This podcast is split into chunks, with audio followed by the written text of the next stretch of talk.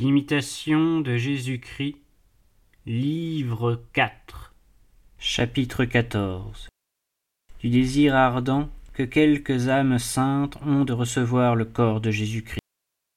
Voix du disciple.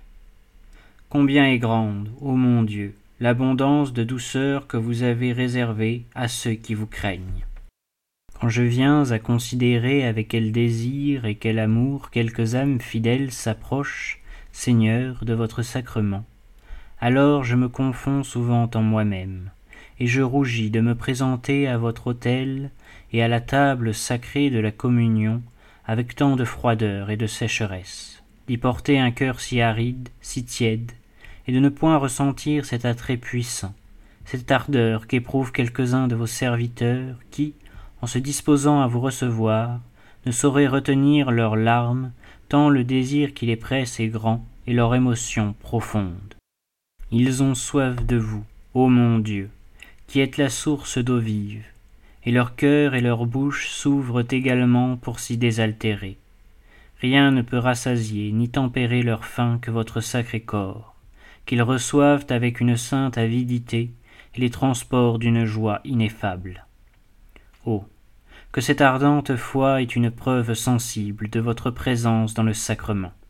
Car ils reconnaissent véritablement le Seigneur dans la fraction du pain, ceux dont le cœur est tout brûlant lorsque Jésus est avec eux. Qu'une affection si tendre, un amour si vif, est souvent loin de moi. Soyez-moi propice, ô bon Jésus, plein de douceur et de miséricorde.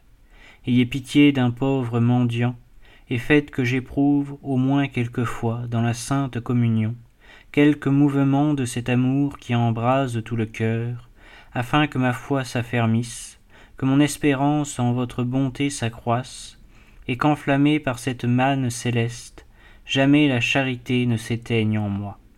Dieu de bonté, vous êtes tout-puissant pour m'accorder la grâce que j'implore, pour me remplir de l'esprit de ferveur, et me visiter dans votre clémence, quand le jour choisi par vous sera venu.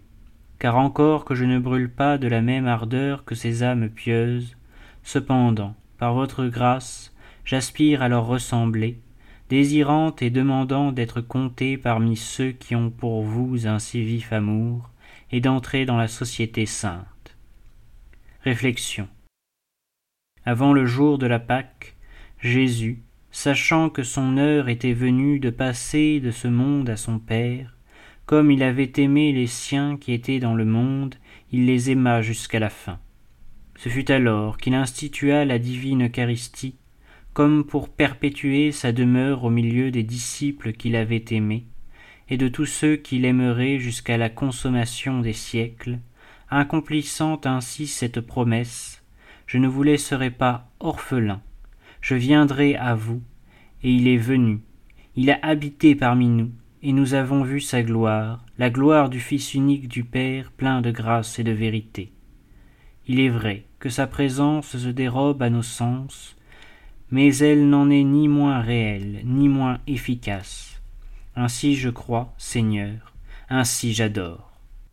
Si Jésus-Christ en se donnant à nous dans le sacrement de l'autel, ne se couvrait pas d'un voile, s'il ne retenait pas en soi une partie de sa lumière, s'il se montrait selon tout ce qu'il est, plus beau qu'aucun des enfants des hommes, et avec une tendresse ineffable aspirant de s'unir à nous, corps à corps, cœur à cœur, esprit à esprit, notre frêle humanité ne pourrait supporter le poids d'une félicité semblable, et l'âme briserait ses liens mortels.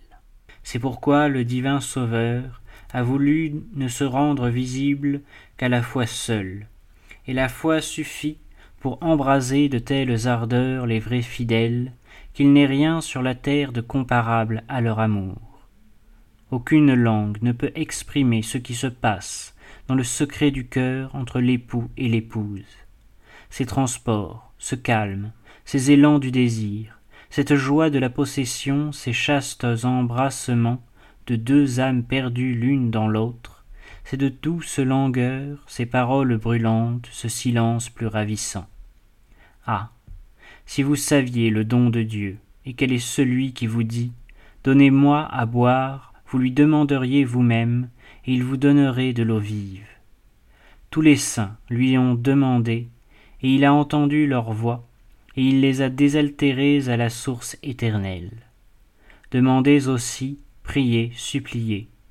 L'esprit et l'épouse disent Venez, et que celui qui écoute dise Venez, que celui qui a soif vienne, et que celui qui veut reçoive gratuitement l'eau qui donne la vie. Et l'époux dit Je viens. Ainsi soit-il. Venez, Seigneur Jésus.